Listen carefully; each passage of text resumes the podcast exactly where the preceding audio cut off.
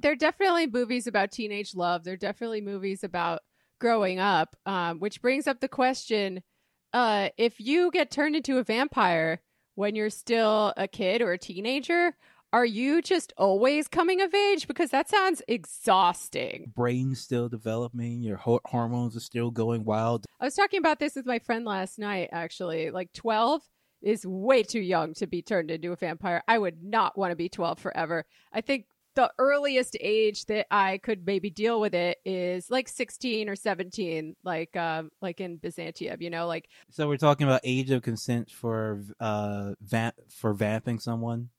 yeah, yeah, I would say so. Oh, then all the vampires on Buffy are canceled. They were always turning those Mm. teens into vampires. Yeah, well, age of consent it varies from uh, place to place, and uh, you know, different people have uh, Near the hell mouth, it's like around like thirteen, I Yeah, di- different people have uh, different opinions on how young uh, or how old is old enough to be turned into a blood sucking nightmare creature for the rest of eternity. I just thought of the most terrifying two words that you could put together: vampire libertarian. Ah, geez. Well, like I said, Peter Thiel, we already know about one of them. Yeah.